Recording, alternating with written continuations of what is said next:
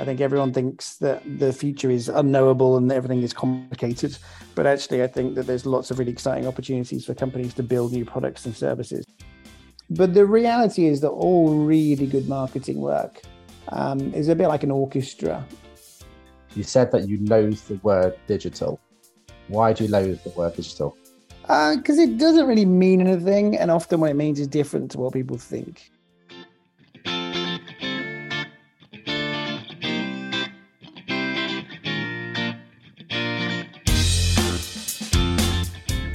Hello, and welcome to the season finale of season two of the Ad Pod. Today I'm joined by Tom Goodwin. Tom is a consultant, thought leader, TV presenter, author, all round interesting and good person. And Tom's thoughts on the world are fascinating. He has over a million followers across social media, and I'm sure many of you have seen his thoughts pop up in your LinkedIn. Today we're going to be talking about some of the things that have happened in the past year and some predictions for next year. I've been fortunate enough to work with Tom before on a client engagement, and his views are so well articulated and thought through, while sometimes being a bit controversial.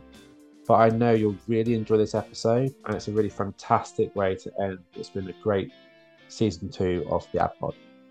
Anyway, without further ado, I hope you enjoy the season finale of the Ad Pod.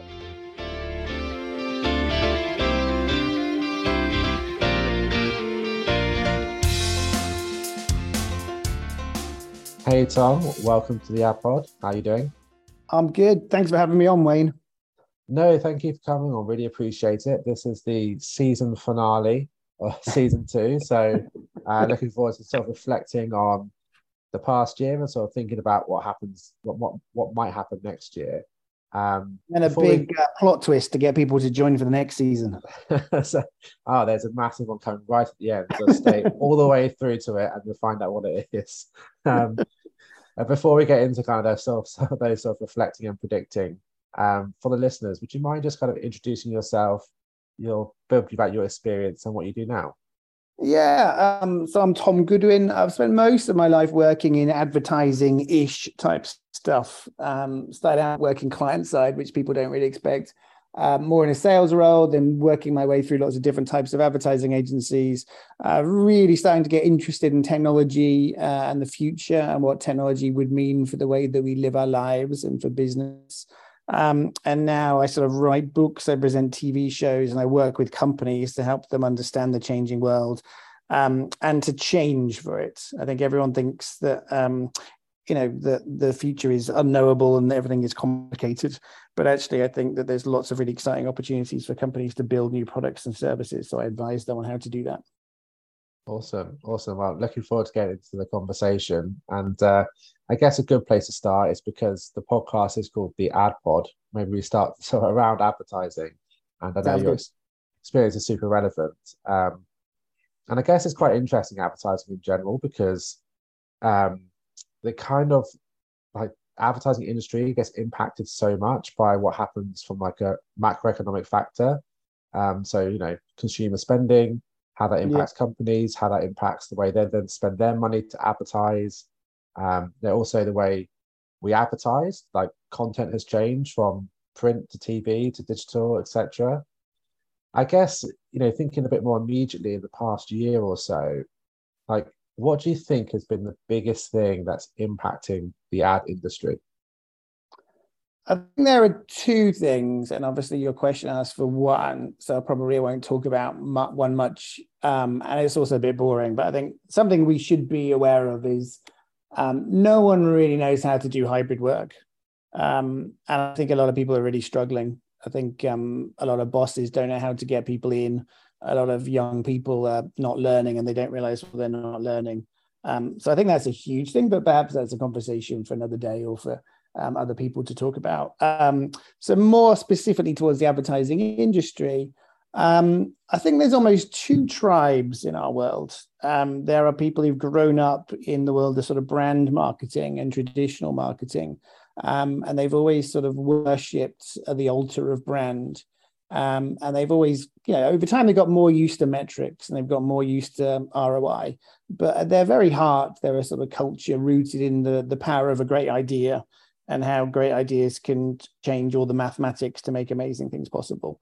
And then there's also this sort of growing tribe of people that have grown up in a digital age and they sort of look at spreadsheets and they look at CAC and they look at LTV um, and they sort of worship at the altar of the the Google uh, the sort of Excel spreadsheet. And for them, marketing is all about optimization. It's all about pulling levers. Um, and I think we're really facing this sort of big battle between those two tribes because I don't think they really talk to each other. Um, and I think there's a massive move towards short termism right now. A lot of the clients that I talk to, they feel a lot of pressure um, to bring to life sort of real time results and to be able to show like clear ROI. And therefore, I think we're moving closer and closer and closer to the sort of point of purchase. And we're seeing the sort of growth of channels like Amazon um, or sort of Walmart or, or, perhaps even Tesco being used as a sort of uh, advertising environment. And I don't think it's working that well. I just think it looks good on a spreadsheet because you capture the success um, of a lot of people who are going to buy anyway. Um, but I think that's the sort of the biggest thing, this sort of tension between brand and performance, this tension between um, traditional and digital. And while these conversations are not in any way new, I think they're really coming to a head right now. Yeah, I would definitely echo that. And, and we're seeing it from our sort of um, advertisers. You know, they're looking at how do they cut budgets um, without necessarily losing share of wallet or share of mind. Yeah, it's, de- it's definitely challenging. And I don't know, like, I guess the further that, like, how do you, how does a brand approach the balancing of the brand and long term, but a bit more longer term versus this short short term. I need to get quick sales or quick purchases or whatever it That's might be. a very good question. Um, I mean, I think it's Ritson that came up with the most basic of analogies, which actually works incredibly well. And that's to think about the sort of apple farming business. You know, you're either watering the trees to grow the apples or you're picking the apples. Um, obviously, if you stop watering, you can probably still carry on picking apples for a while, um, and then the tree dies and you're screwed. Um, I think there's an enormous temptation to harvest rather than to grow for the future. Um, you know, obviously depends. Like, um, I, I, don't think we're comfortable with this idea that everything in marketing depends on your precise circumstances, um, but it really does. but generally speaking, um, we just have to accept that they're two different cultures and you can't really show that you're building the brand with any um, real time or precise or um, sort of rational metrics you just have to sort of believe you are um, so the skill really is for clients to do both but also to accept that they're both so different you can't you know you can bring them together in a powerpoint and explain what you're doing but you can't bring them together in an excel spreadsheet because they are just measured in very different ways um, and I think we need a lot more trust um, across the industry in the fact that we may know what we're doing, even though we can't prove to others that we do. Yeah, and uh, you mentioned there like sort of two different types of cultures almost. And yeah, quite quite often those cultures are sort of set sort of top down, whether it's a bit more CFO led or maybe it's a bit more CMO led. And getting those cultures to sort of work together because they're very different people usually who just tend to think about the world differently as well. And it's quite hard to get them to to come together. But it is. I mean, I think the first stage is to accept that they are different. I think um, I don't think we have done a good job of realizing how different they are. You know, and I think we sort of expect to bring people in the same room um, and to use some of the same language, and then then people will play nicely with each other and they'll understand each other and the more I sort of learn about this, the more I realize how radically different it is. I mean, I, have mainly come up on the brand side, and the act of buying um, some ads on LinkedIn and on uh, sort of Facebook for a book that I wrote, I, I, suddenly realized there was a completely different way to see advertising, where all you were doing is, you know, looking at um, auctions and you were looking at different ratios. Um, and it sort of blew my mind really how there was a whole world of advertising that I wasn't really aware of the scale of. Um, and you see lots of threads on LinkedIn where people sort of say really what I think of as being quite stupid things, like you know, here are ways to growth hack your you know sneaker brand to a million dollars, and at no point does it talk about brand or or how good the sneakers are. Um, and it's sort of interesting. Um, and the idea of sort of knowing what you don't know, I think, is going to be a really huge part of that. Yeah, you know, I I think about this so much because a lot of my my entire career has been in digital media, and now yeah. the the two are kind of converging through you know, TV and digital outdoor. And but I've always sort of thought that well, just because I have the sort of digital expertise and I understand like the numbers and spreadsheets, I also really appreciate the value of people who are a bit more strategic and understand the brand. And, and it's just interesting because sometimes people go into conversations not expecting that. Like you, it's almost like the person on the other side who called brand marketer. You almost sort of think, well, they're not going to come at this with an open mind because their job is brand marketing. Um, and I, I think, yeah, I mean, in, in all fairness, I think um, coming from the brand side, um, we have had a pretty bad attitude towards this through most of advertising history. You know, like we we sort of sat in champagne lunches and we flew around first class and we had taxis that would wait for us with the meter on.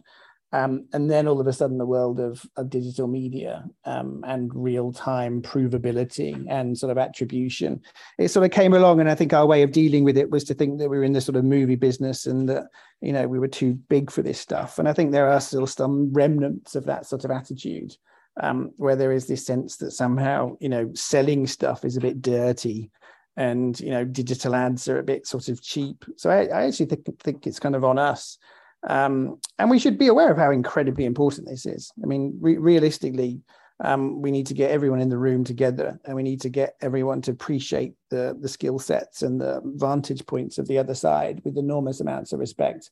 And it's only really when you sort of combine those two ways of thinking about it that you can actually really make the magic happen. But I, th- I think we undermine how much work there is to be done in making that happen.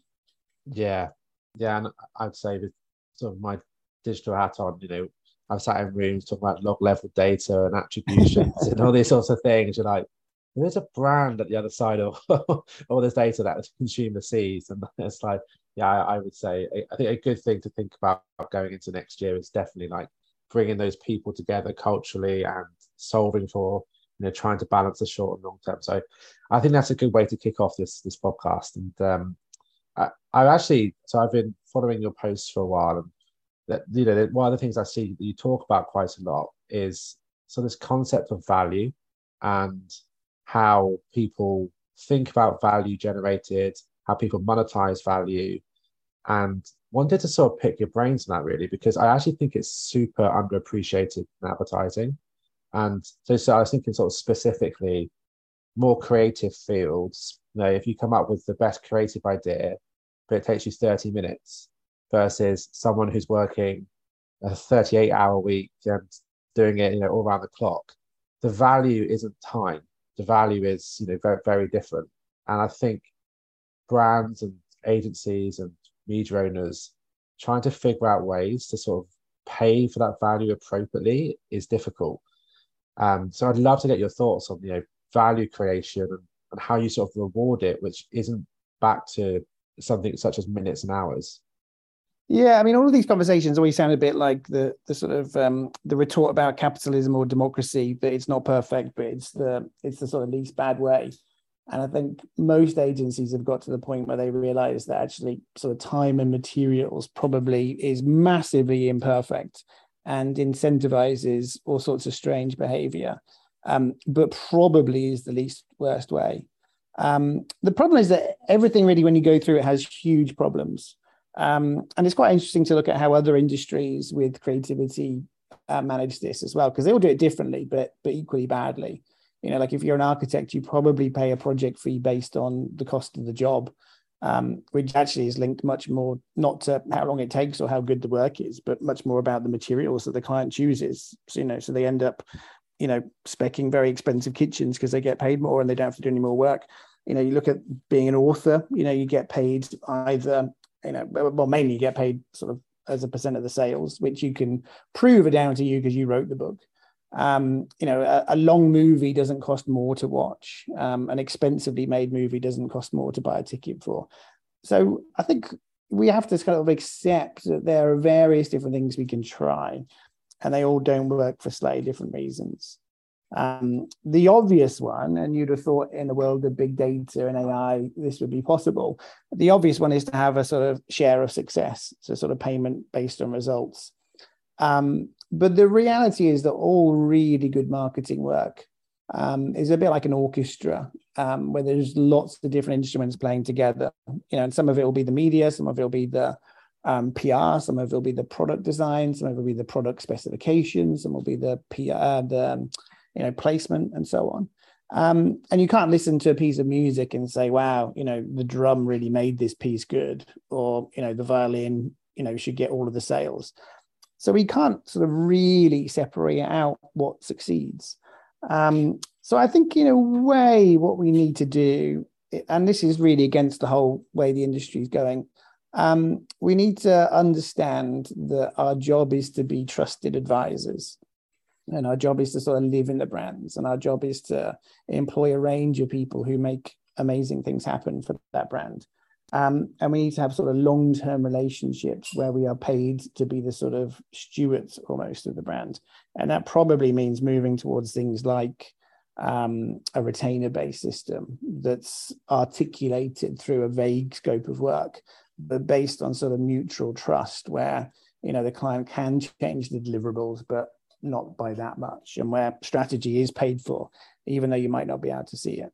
Um, I think that's probably the way forward, but that's almost the antithesis of everything the industry is going towards. Um, and then on top of that, there can be an element which is um, result based, um, or there can just be a sense that if if the work doesn't appear to be working, you know, you can just get fired quite quickly. Yeah, and I think it, I think you're right. It starts with trust, and if if you are working with someone who the other side who you trust to add value in an appropriate way and you pay them appropriately, it's a much easier conversation. And I say that as someone you know, who's run a consultancy for the past six years, and some of our statements of work are like 10 pages and it's a small fee.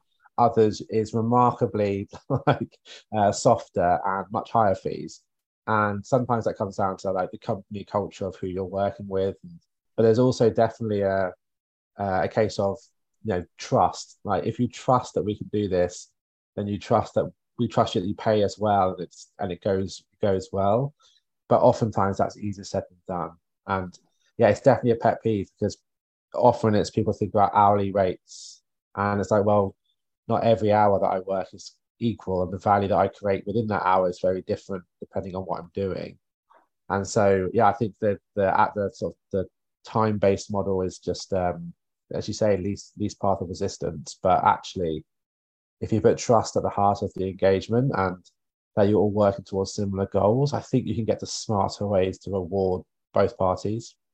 Yeah, I mean, it's a very difficult industry in this way. Um, and one thing which we're always quite uncomfortable talking about, um, especially quite sort of experienced talent, um, we have people who are absolutely incredible at their jobs um, and they can basically save um, 1,000 hours of work that's going in the wrong direction.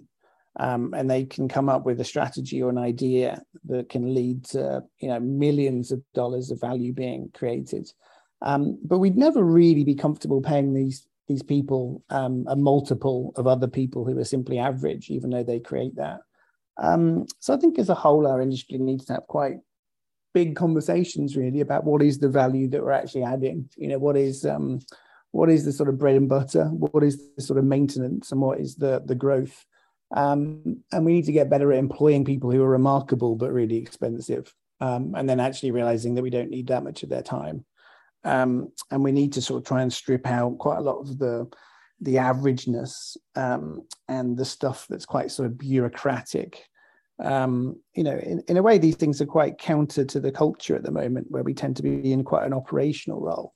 Um, but we need to, you know, we, we, there's a sort of adage in consulting about, you know, a person that sort of fixes a massive machine and they get a bill for sort of a million dollars and the invoice says, you know, one minute of my time, you know, one dollar, you know, nine hundred ninety nine thousand nine hundred ninety nine dollars uh, for sort of knowing, you know, how to use my time or knowing where to sort of tap.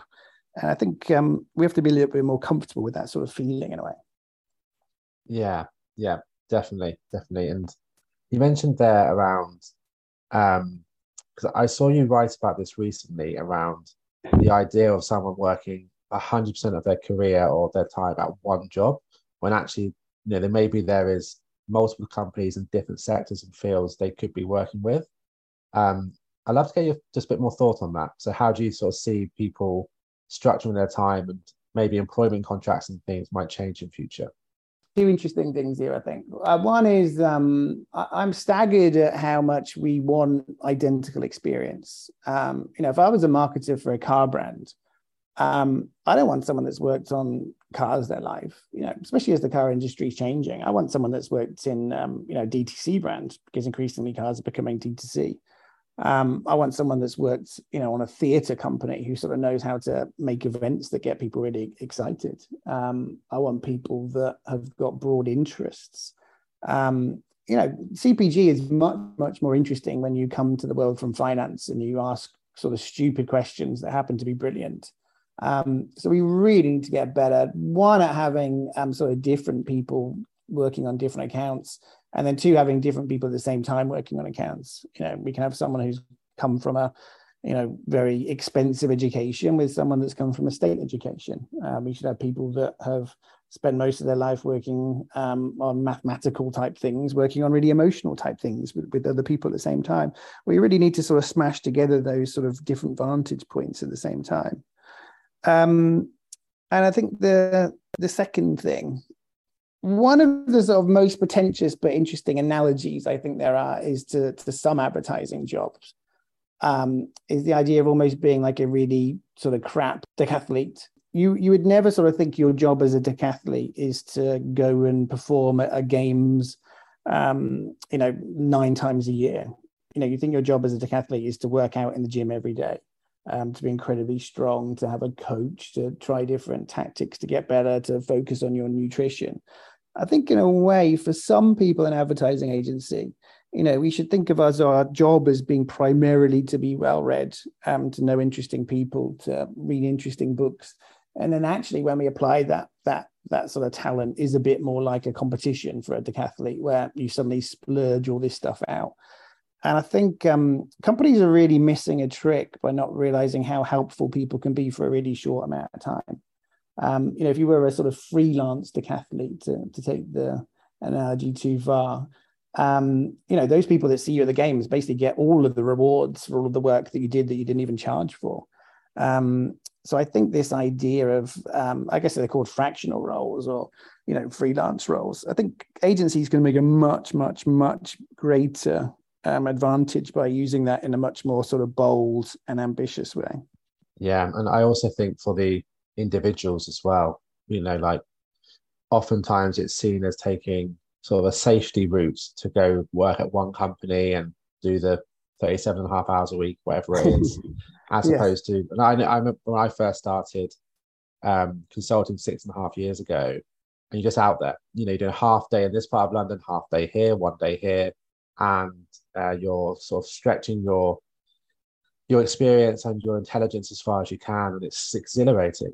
Like it it's really, really it's uh, it's incredibly enjoyable. But there's also the challenge of, well, I've got to find a way to generate the work, deliver the work, build the work as well. And I think that can be off-putting for some people, but I, w- I would really encourage. I know we're coming into like you know some difficult times with the economy, but I definitely think the the the so some individuals who make freelancing or sort of the gig economy work really well for themselves, and they're just not willing to take the the jump. And I think, and I think on the other side, companies should be more open to it as well.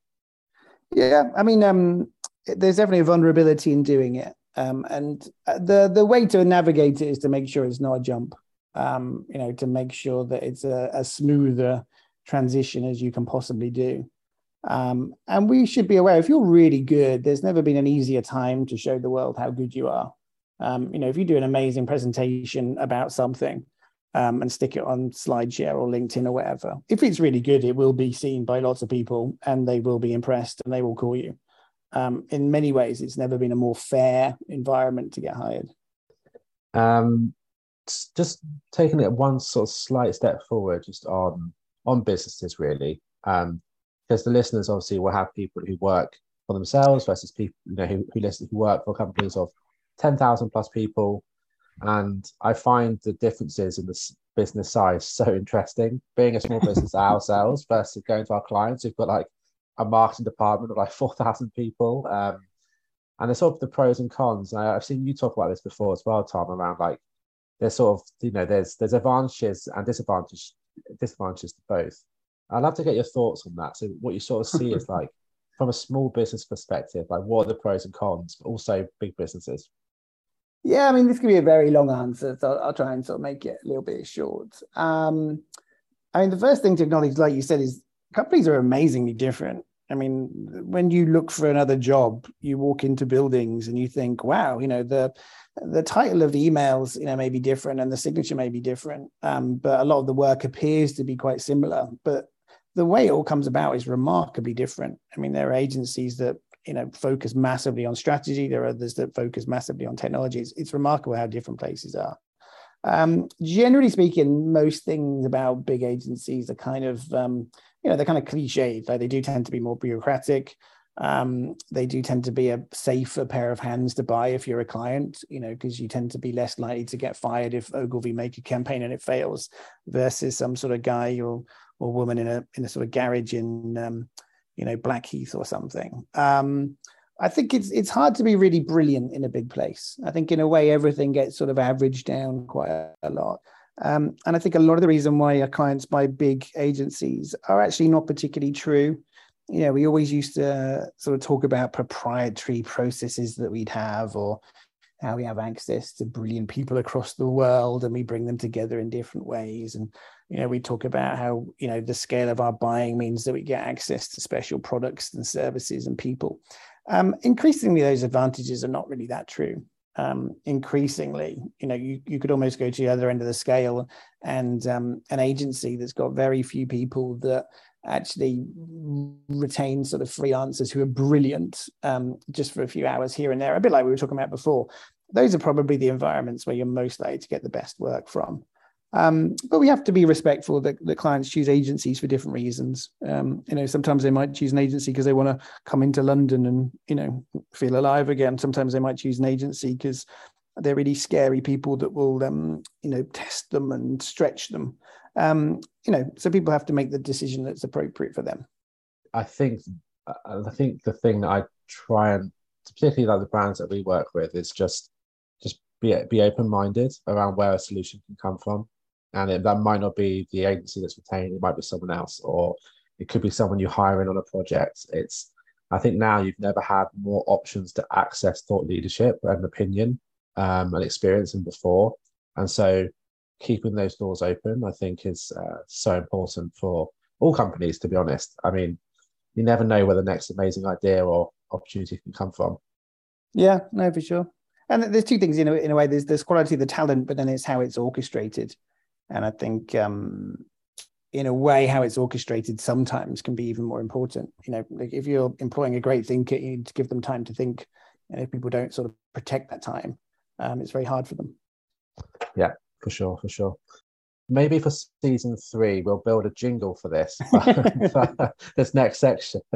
But you're obviously well recognized as being a thought leader and um, putting your opinions out there on on different social media platforms and love to have this section to go to called explain what you mean where i will call out a couple of your quotes and just want to understand just a bit more behind it if you don't mind um, and the and the first one is um, you said that you loathe the word digital why do you loathe the word digital because uh, it doesn't really mean anything, and often what it means is different to what people think. Um, it, it, sounds a bit trite, but it's a bit like saying electrical media. You know, like the TV is electrical, the radio is electrical, the newspaper is not. Um, it, it's not very helpful. Um, and I can see why we use it because every time something's new, you know, we use a word. So when a, a, mobile phone is new, we call it the mobile phone, and then we just call it the phone. Um, and I think we've now had digital for long enough that we should shut up about it. Like it's not really digital banking; it's just paying someone money. Um, it's not really online dating. It's just um, dating in 2022. It's not stream TV. Um, and I think when we use the word digital, we quite often make assumptions about what it means. So if it's stream TV, we assume that we should target ads really tightly. Um, you know, if it's digital media, we assume that we should be measuring everything that happens. Um, so I think we would be better off figuring out what's a more helpful word you know, maybe we mean it's um, premium video and it just happens to come through the internet. Maybe we mean um, it's an environment where we've got lots of data to target people, you know, so we can call it precision advertising. but I think the word digital is just um, utterly pointless and meaningless these days. Yeah, that I appreciate that, and I think it's um, everyone likes to put things into boxes because the world is so chaotic and there's so much going on. It's like, oh, I can define it and put it over here, but actually, and this comes from someone who's worked in programmatic most of his career, where everyone defines that so differently. I think maybe actually just uh, don't be too ruled by the definition. Just sort of think to what you know, what is relevant, what does it actually do for you? Um, but you see, I see, I see it on media plans, in particular for brands. Like my definition of connected TV is different than this. This is like, wow, this is uh, you might be overthinking this one to be honest. um, the next one, the next explain what you mean insert jingle is um, the metaverse is a naive joke. Its hype and expectations are about to crumble. But the idea of a world where the internet and reality are one is key.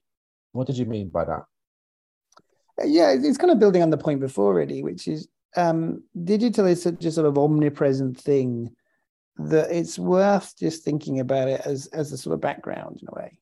Um, you see these ridiculous stats like you know 75% of purchase decisions are informed by digital. Um, I have absolutely no idea what that means, but I know it's a really stupid way to think about it. Um, you know, we talk about sort of purchase funnels where people go online and then offline. Again, it's um, we live in a reality where everything is sort of pulled through. Um, and what the internet has done is it meant it's meant that stores can sell an infinite number of things because they don't have to sort of keep them in a store. Um, the internet means that we can open up our phone and take a picture of something and buy it. So it means the entire world has become a catalog. Um, and we'd be much better off thinking about new sort of consumer flows um, where our sort of journey goes from everything from online environments, which is sort of rendered out in real time using advanced APIs um, and sort of cocoon ourselves around that. Um, all the way to sort of new purchases where you're using a QR code on an item that you bought to, to buy other things that go alongside it. And I think um, it's more helpful to think about the world as being this sort of enhanced sort of tapestry where the internet provides the ultimate in sort of the bridges between different environments. Um, and actually, that's a much more exciting canvas to work with than the metaverse. You know, think about reality and how you can sell more things or make it easier to buy things. Um, that's the sort of canvas that we should work with. Yeah, that's great. Yeah, I think it's actually similar to how people like to put things in boxes. There's always a it has to be entirely this or entirely that. it has to be entirely in the metaverse or entirely yeah. in person. It's like actually the blending of these things really is where, you know, as you were saying, it's, it's likely to net out. There's sort of different ways to think about that. Um, the next one in the explain what you mean section is um, I, I, found this one really interesting, like super interesting because it's very topical. Um, but you said, I get the feeling we are going about sustainability wrong. It seems to me that it's largely being solved for in a superficial way. It's being driven by optics and reputation, not from a deep seated belief in doing the right thing. Can you elaborate? Um, I think a couple of things. I mean, people are doing this very quickly, and that's great. But I think often it's it's a sort of reactionary thing, um, and it's based on the idea that we should sort of make amends for our sins um, I think it's better to sort of take a step back and realize that it's not the sort of morally right thing to do. It's just a very smart thing to do, um, you know, for the classic three Ps of people, planet, and profit. Um, so I think we need to sort of have a much more honest approach towards it. And, um, you know, one based in sort of authenticity and genuinely trying to do the right thing rather than to react and not be vulnerable. Um, the, the second thing, advertising, um, it's it's remarkable. It's got amazing people in it. Like we really do have some of the best and most interesting brains on the planet. And then almost all the time, sort of 99.99999% of our output um, is turned into advertising. Um, we never really change the product or the price or the promotion that much. Um, and therefore, we tend to solve every problem with advertising. Um, you see this most sort of um, sadly, with something like gun control, you know, every time there'll be some horrendous mass shooting in America, there'll always be people in advertising that come together to sort of make ads that say guns are bad or no one should have a gun or, you know, if you're a gun, you're a loser. Um, that's an entirely stupid way to solve the problem. Um, most problems in life are not going to be solved with advertising. They're going to be solved with with products or different incentives or regulation. Um, and I think it would be better if we could focus our enormous brilliance on helping brands um, create products and services or processes um, that actually go to the core of their business and make them more sustainable. And that doesn't mean buying sort of carbon credits and hoping no one notices. Um, it means rethinking the role of that product. So, you know, if you if you're selling cars, then um, you know maybe there's a move towards sharing cars.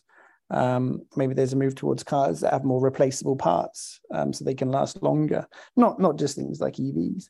Um, and I think that's when life for all of us becomes a lot more interesting. Actually, you know, using our imagination to solve problems in a more profound way. And and do you think? I feel like awareness of the issues have been really heightened in the past like year in particular, probably probably a bit longer.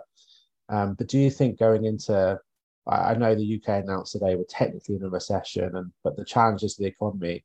Do you think companies might deprioritize some of these initiatives, or, or actually is that just that's also entirely wrong? You should get to the heart of the issues, which might be at a product level. Like, how do you think it, the thoughts around sustainability and the energy, uh, ironically, generated this year goes into next year? Yeah, I think um, it, it's more likely that consumers give up on this. Um, you know, it has been well known that sustainable products do really well in times when the economy is going great, and then immediately people cut back on things like that, or at least that's how it's been in the past. Um, it may be different this time because there seems to be a very different energy around this. Um, and in particular, sort of young people seem to have been very much sort of programmed with a different way of thinking about things. You know, the rise of sort of veganism and vegetarianism in, in young people is quite remarkable. Um, so it's very hard to know. I think um, I think a lot of it depends on the media environment and the regulatory environment and the political environment. And I think at the moment, companies get in significant trouble for behaving recklessly in this way. Um, and it, you know, how they sort of behave in the future will depend on their perception of how that behavior will be covered. And if the media moves on to the economy or you know immigrants or some other sort of problem du jour, um, then probably companies will slowly behave differently and badly. But there are a lot of movements in place. I mean, I was talking to a lot of asset managers the other day, and you know the entire sort of infrastructure of asset investing has been changed because of European regulation about um, ESG and so on. Um, so it, it's probably a, a question of how significant regulations and reputations are in this regard in the future. Yeah, and I was talking to somebody who works at a, a large bank in the US, and they were raising money for ESG fund, and they were saying they had about a two billion dollars opportunity in front of them, and they could only raise about hundred million, and it's because mm. these these sort of like uh, investors still need to provide returns, and they haven't quite shifted their mindset to that you know people profit planet. They haven't quite got the their head out of the numbers on the spreadsheet, and and some of these initiatives take a bit longer. So I actually actually agree. Maybe there has to be like more regulation and, and penalties to companies that don't do enough for people to, to particularly some of the investment community to sort of change their minds on it. I guess. Yeah, it's it's very hard as well because um, you know the idea that a company can be good or bad or good at this and bad at that it's it's all so complicated. Mm. You know, if a company is um, the most sort of environmentally righteous company around, but then treats people like shit, you know, how much does that sort of uh, alter how we perceive their um, sort of goodness? Um, it's all very messy, but deeply mm. fascinating. Yeah, yeah, definitely, definitely, definitely one to see uh, to to follow with interest next year for sure. Um, then the final one in this section, so you just sort of touching on some of the ways of working. Um, you said um, feel like working from home is one of these shifts that has a tipping point. It's not being held by, by tech, but by culture, especially trust. So, in, in your opinion, how do you sort of see the future of like work from home, hybrid office? Like, what are your thoughts on that? Um, I mean, firstly, we have to be aware that people have very different roles in very different industries. Um, and there are some industries, you know, software development would be an obvious one, where actually the, the benefits of working together are, are, are not that significant. Um, then there are others like you know architecture or structural engineering, where actually you really do need to sit in a room quite often or go to sites and stuff. Um, so I think slowly over time we're, we're, beginning to learn what's appropriate for each industry and each role. Um, I think um, the trust thing I find quite interesting. I mean, I, have always trusted everyone that's on my team, um, and they've never given me a reason to not trust them, and it seems to pay back um, enormously.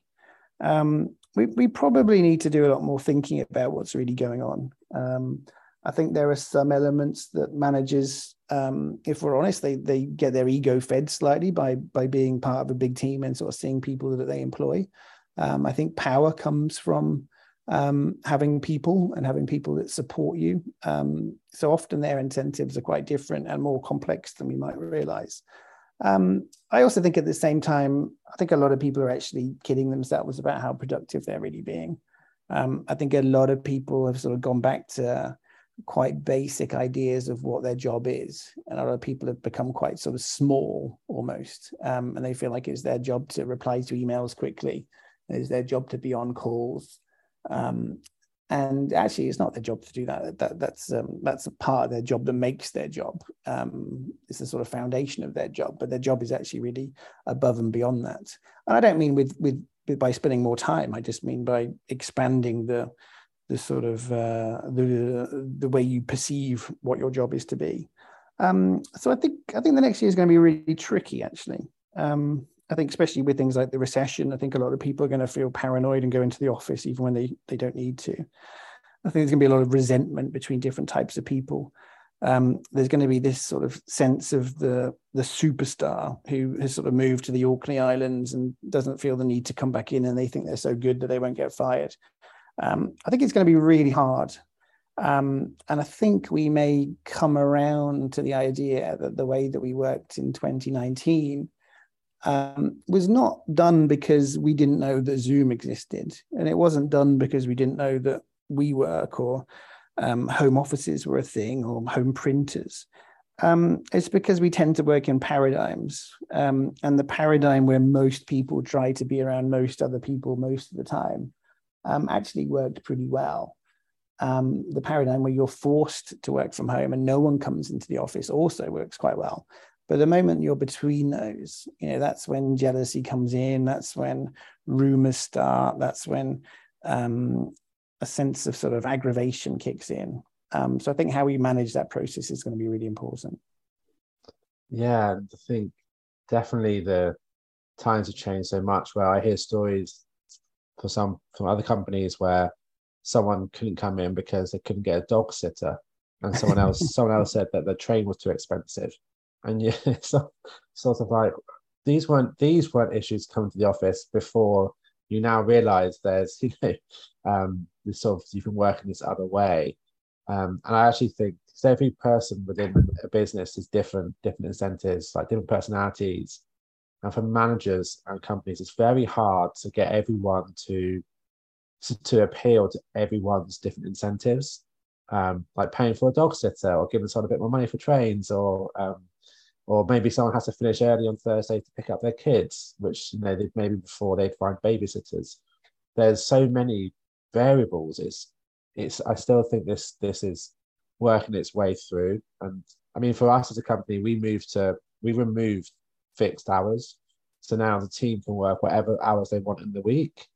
And uh, and what's actually happened is they're doing what they normally used to do, which is surprising. a bit more flexibility in start and end times, but no one's yeah. doing two hours a day. so yeah, no one's no one's doing 50. So it's um uh yeah, it's I think we I think companies are still trying to work out how to, you know if, if the goal of a company is to create as much value from the employee and and that comes from not just working them like a sweatshop to supporting them. How do you best do that? And that's quite individual. It's, it's quite difficult, and it's still I still think it's working its way through. So the second to final question: um, most of the listeners today are you know, within the ad industry. What do you think is the one thing they should be thinking about going into next year from the ad industry? Um, I might say two things here actually. Um, the first, I think most people in their careers sort of feel like it's their job to sort of manage the ascent. you know, people talk a lot about the sort of corporate ladder.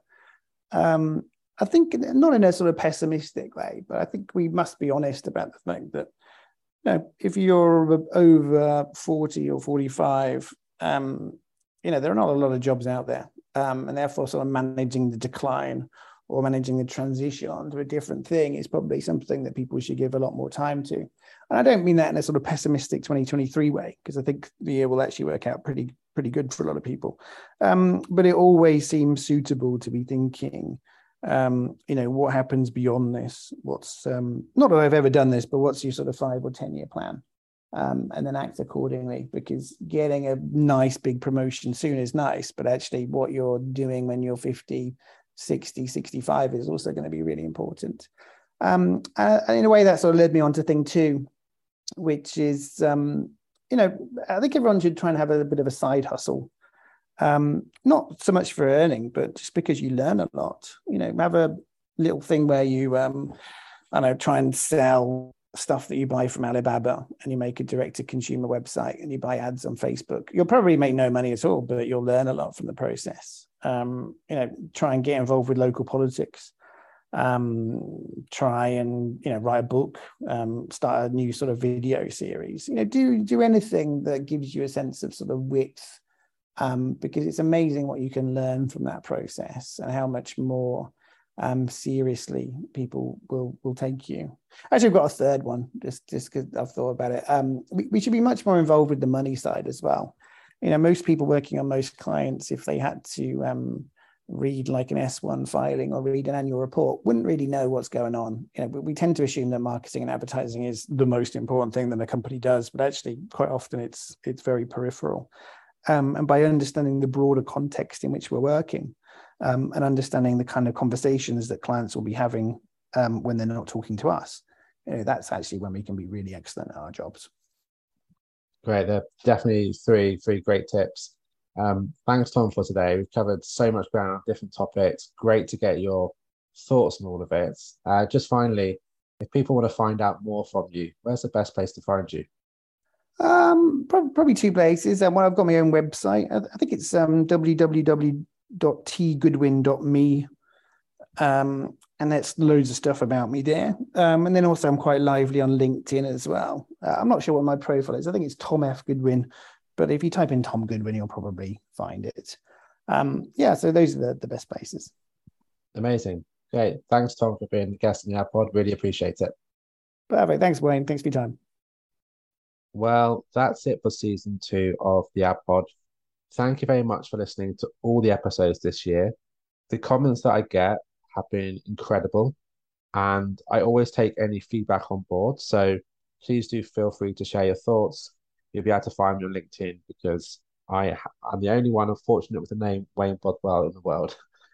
Um, lots more to come from the AdPod next year. We'll, we will be doing a season three, and it's highly likely there's going to be a Christmas special before then. But until then, I hope you stay safe and I'll see you soon.